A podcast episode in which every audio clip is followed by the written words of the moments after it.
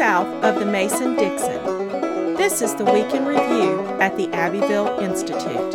Here is your host, Brion McClanahan. Welcome back to the Week in Review at the Abbeville Institute. This is your host, Brion McClanahan, and this is episode 162, covering the week of March 18th through March 22nd, 2019.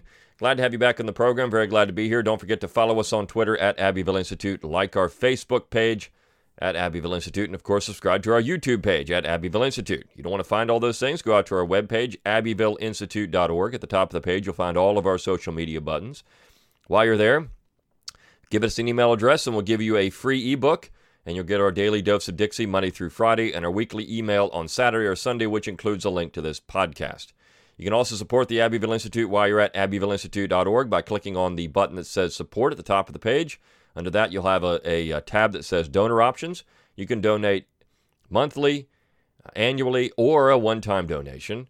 And so all of that is tax deductible to the full extent of the law, and you can help us explore what is true and valuable in the Southern tradition. We're also to announce that we have a new project that is getting underway this weekend uh, coming up we are recording some of the things, so it's going to be a great initiative, something that you're really going to want to be part of. And as we release those, uh, these uh, recordings, what we're doing, um, you're going to want to get uh, give us some financial support for that. I think that uh, it's going to be a game changer for the institute and for Southern education. So uh, look for that. It'll probably be available I would say, uh, and sometime in the early summer. But uh, we're recording this weekend. It's going to be a grand time, so uh, I, I can't give too many more details about that, but that's what we've got going on now. Also, we have our summer school coming up. It is uh, at the end of July. In fact, I will tell you the dates. Put this on your calendar. We will be announcing the summer school uh, within the next uh, week or so. But the summer school takes place between July 21st and July 26th in Seabrook Island, South Carolina. The topic is the new July 21st and July 26th in Seabrook Island, South Carolina. The topic is the New South. It is going to be a very good summer school. So if you have a student that wants to attend, an advanced high school student, a college undergraduate, or a, a graduate student, or if you are one of those things yourself, if you are a person who is in law school, for example, seminary school, graduate school, undergraduate, then uh, think about attending the summer school. It is a wonderful place. It's on the beach there in South Carolina. So it's not just a bunch of stuffy lectures. You do have time to enjoy the outdoors in a real nature environment on the beach. It's, a, it's just a, a, great place. So uh, keep that in mind. July 21st to July 26, 2019, the uh, next uh, annual summer school for the Abbeville Institute. Okay, all of that said, let's talk about the material for the week. Um, we had uh, uh, some interesting material this week. First of all, March 18th is John C. Calhoun's birthday, so we had a piece on John C. I say unorthodox, it's old. The piece was written over 100 years ago. But the reason uh, we published that particular piece, it's a, it's a book review, is because historians used to understand John C. Calhoun, and they don't any longer. And I say they don't understand him because simply what we have now is uh, the modern historical profession, whether they're on the right, quote unquote right, the neoconservatives, or whether they're on the left, the progressives, or even the left libertarians, are consistently getting Calhoun incorrect. And that's because ideology has trumped uh, historical craft and historianship. And I, and I say that because if you read Calhoun, you cannot come to the conclusion that all these people come to, and that, that is that the South was an oligarchy, that the South was anti Republican, that the South was somehow a deviation from the founding tradition. It wasn't any of those things. And if you also read Calhoun, uh, in Western civilization, particularly in the 19th century, people study Calhoun all over the world. Uh, it's it's uh, it, Clyde Wilson used to tell me that he had people come in from Europe all the time studying John C. Calhoun, and not because of Calhoun's positions on race or slavery, but because Calhoun was an original political thinker. Um, his disquisition on government uh, was uh, something that people studied because of its uh, understanding of the limitations on central power and how to do that. Um, so Calhoun was someone that had a, a keen political mind and also a keen economic mind. He understood banking and finance better than most people in America, better than most people in America today. So to simply uh, characterize Calhoun as the defender of slavery, as Samuel Flagg Bemis did, is to miss the point. Now, uh, Bemis didn't. Rick Bemis did, is to miss the point.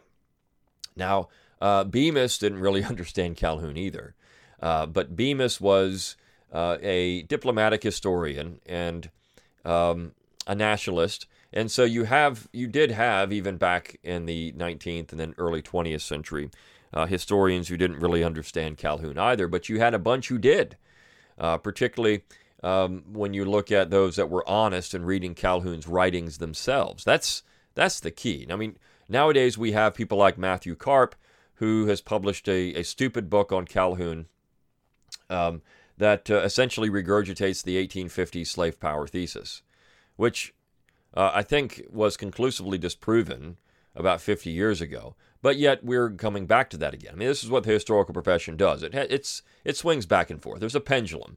And so now we have the regurgitation of the slave power thesis, and that's what the neoconservatives are pushing. That's what the left libertarians are pushing. Of course, what the progressives are pushing too. They're all working uh, with this uh, thesis in mind. So uh, we're, I'm going to talk about Calhoun a little bit more and give you some examples from this piece. But we also have some other interesting pieces. March 17th, of course, was the birthday, birthday of Patrick Cleburne. It's St. Patrick's Day, fitting, the Irish Confederate. Patrick Cleburne was an interesting individual, and the first piece of the week was by William J. Hardee, who was um, Cleburne's commanding officer in the war. And he wrote this piece shortly after the war was over uh, as an honor to Patrick Cleburne. And uh, of course, Cleburne died during the war, was uh, shot down, uh, horrifically shot down, and um, in a futile charge, uh, was riddled with bullets, uh, doing what he was supposed to do. And he, he understood the costs, he understood the challenges that we're facing. And of course, we can look at these battles in Tennessee near the end of the war where Cleburne was slaughtered, and many Confederate officers were as a blundering uh, move, or uh, but the the fact is at that particular point, these people were desperate, and desperation pr- produces um, bad decisions, and the war was clearly on the downside for the South, and they wanted some type of of uh, conclusive victory. They just weren't going to get it in what they were doing, and uh, that's the tragedy of uh, of these actions here in Tennessee at the end of the war. But uh, Cleburne was uh, the the as I said, the Irish Confederate, and, and Hardee has only great things to say about him. Uh, this is a man uh, in a couple of ways. I mean, Cleburne was someone who believed that independence was was uh, more important than anything else. Um, he was advocating arming uh, slaves long before many others were advocating it in the in the South in terms of a comprehensive policy. We all know that some of these things happened anyways, but as far as recruiting and then uh, arm out and fight for independence and then fight for their own independence. He was firmly on board with this and actually advocated it over and over again, advanced it over and over again. Uh, Robert E. Lee eventually uh, decided that was a good idea.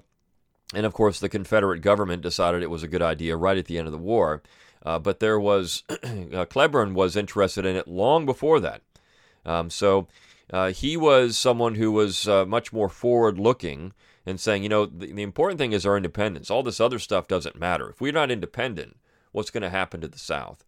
Uh, in fact, he said that he didn't want to live if the South lost the war, and he didn't. And Hardee says that was um, uh, maybe fitting, maybe beneficent to to Cleburne to die and not have to see Reconstruction, uh, because I mean this is uh, this, that was a miserable time for Southerners across the board, whether it was uh, black or white. Reconstruction was uh, not an easy period to go through, um, and there were lots of, uh, of course, convul- there were lots of, uh, of course, convulsions in that period, which anybody knew were, was going to happen uh, based on how the war ended and the the social atmosphere at the end of the war. But that said, uh, Cleburne was one of the great heroes of the war. If you don't know much about Cleburne, he was also a real uh, gentleman, a real honorable man.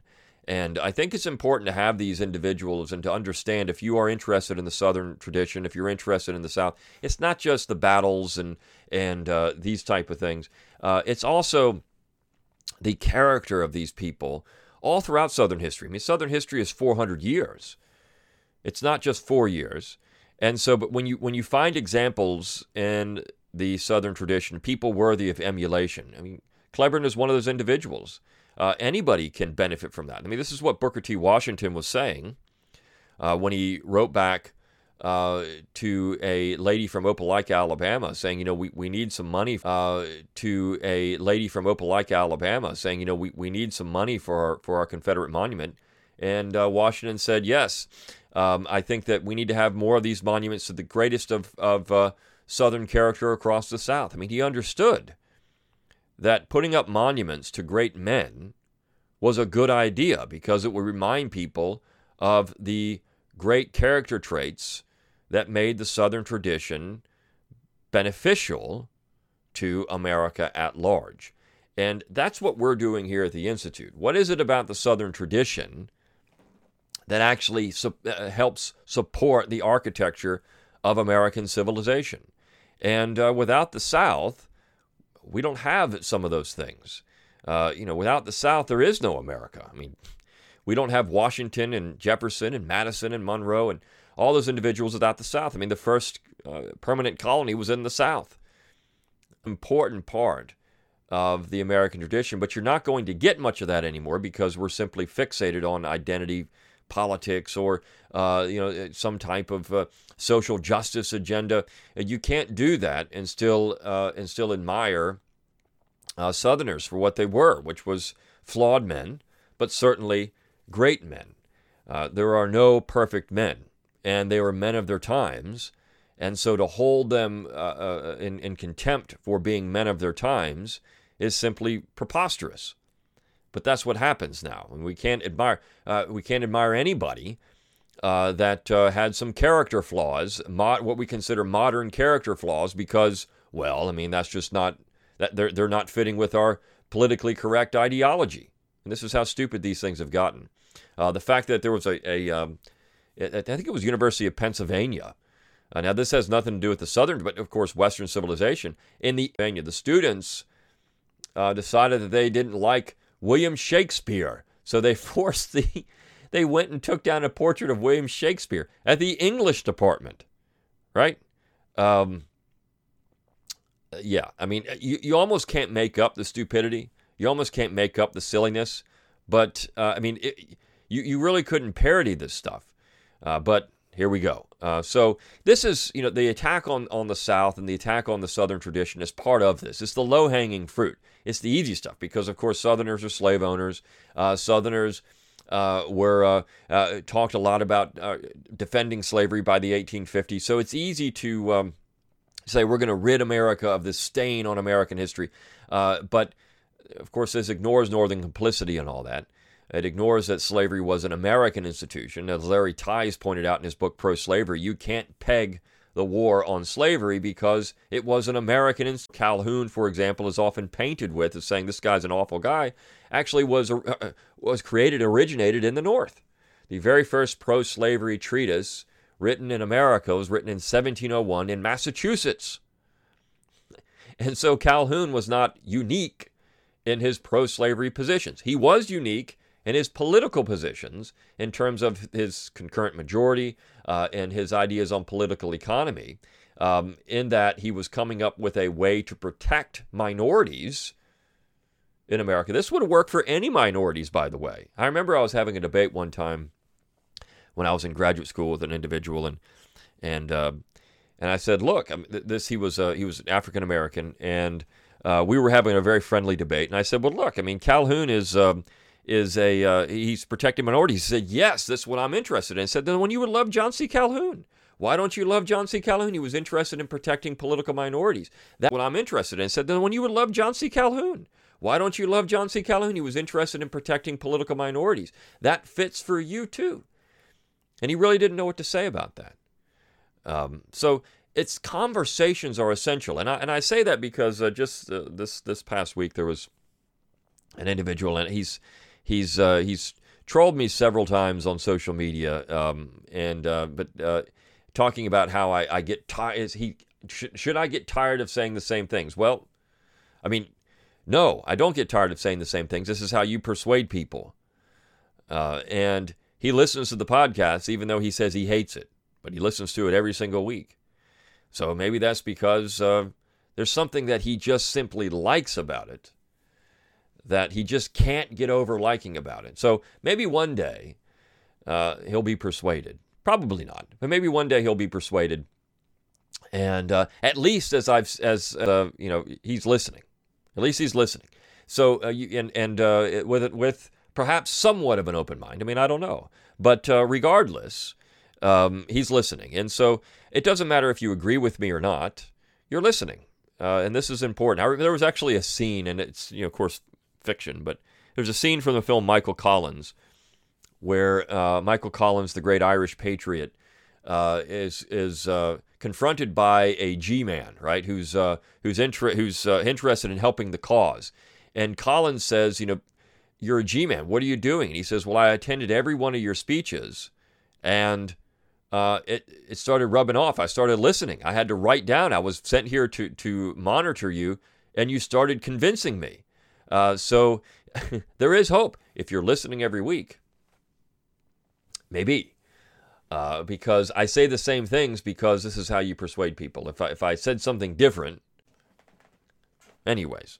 So we had uh, we had that great piece on Cleburne, and uh, moving on to Calhoun. Uh, this particular review was from the the correspondence of John C. Calhoun, which was uh, published in, uh, in, 1899 to 1901. I think this particular volume volume was published in 1901. Uh, but J. Franklin Jameson was one of the founders of the American professional American historical movement. I mean, he was he helped establish the American Historical Association. Here's a guy that was so instrumental in the earliest uh, phases of the American historical profession.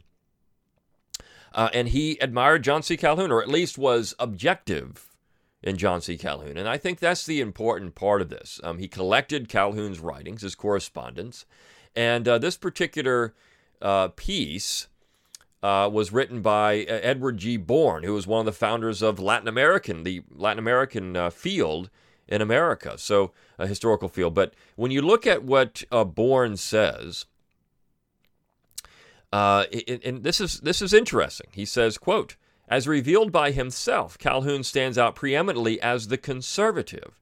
He is not the radical, not the aggressive leader of the slavery, but the steadfast champion of the republicanism of 1798. The republicanism of 1798.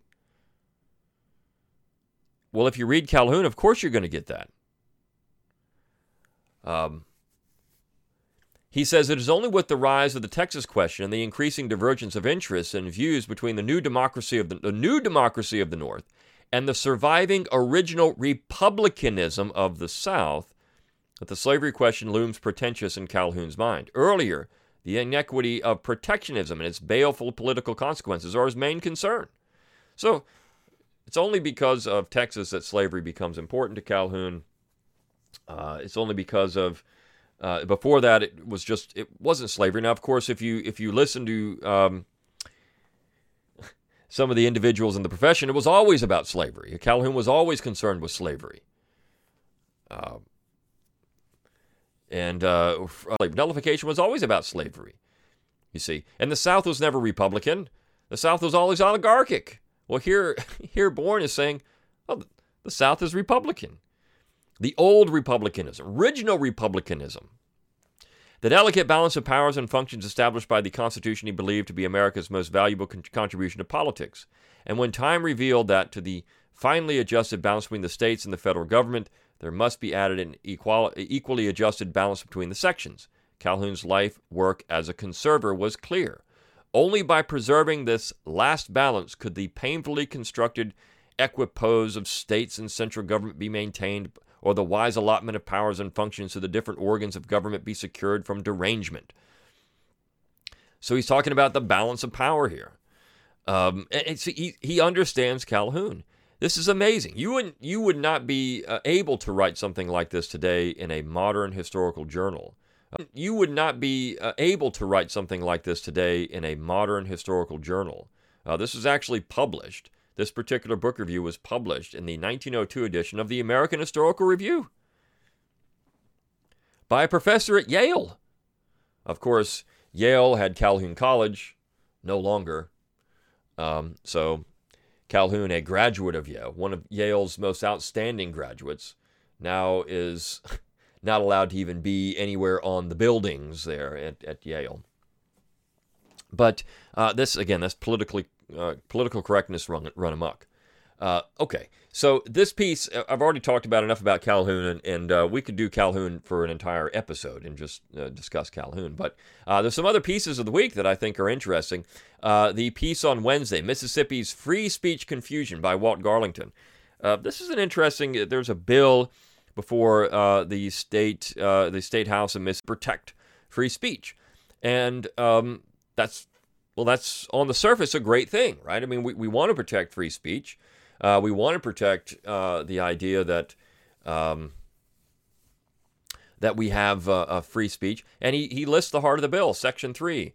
Uh, expressive activities protected under the provisions of this article, but are not limited to any lawful, verbal, written, audiovisual, or electronic means by which individuals may communicate ideas to one another, including all forms of peaceful assembly, protest speeches, and guest speakers, distribution of literature, carrying signs, and circulating petitions.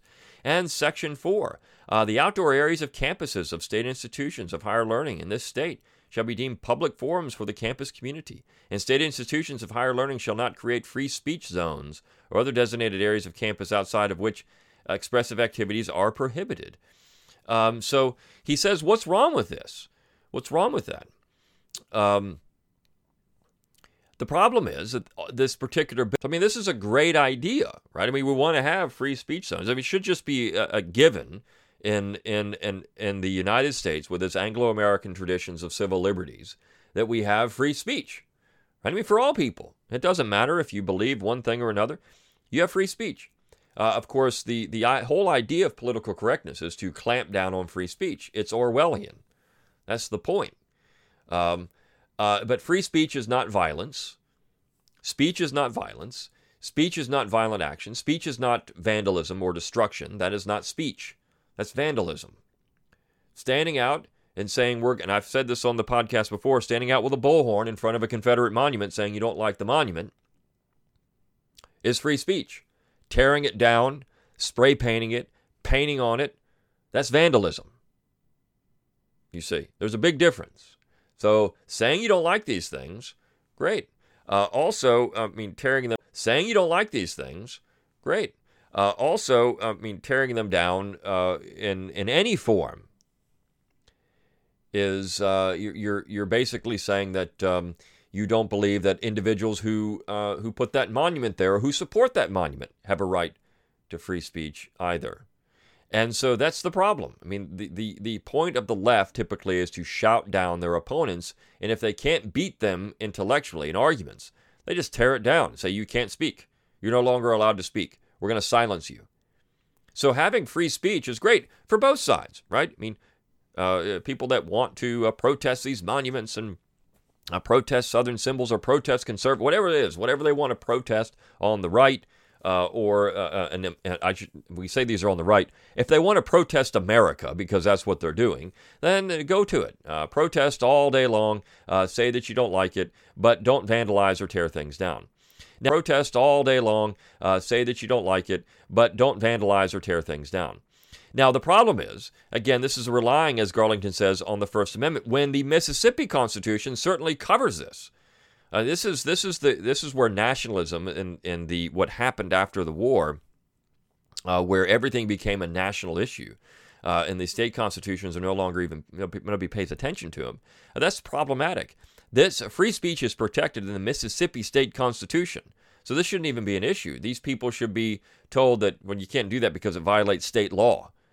State law protects free speech on, on, on campuses across Mississippi. Um, and as Garlington asked, though, should we, I mean, should college campuses simply be places of free speech where people are going to shout ideologies at each other? I mean, the idea there is to learn. But of course, if all we're going to do is study math and science and you don't really study anything else, I mean, uh, in uh, in South Carolina, there's a bill that would uh, have to learn history anymore in high school. It's not required to learn history. Of course not.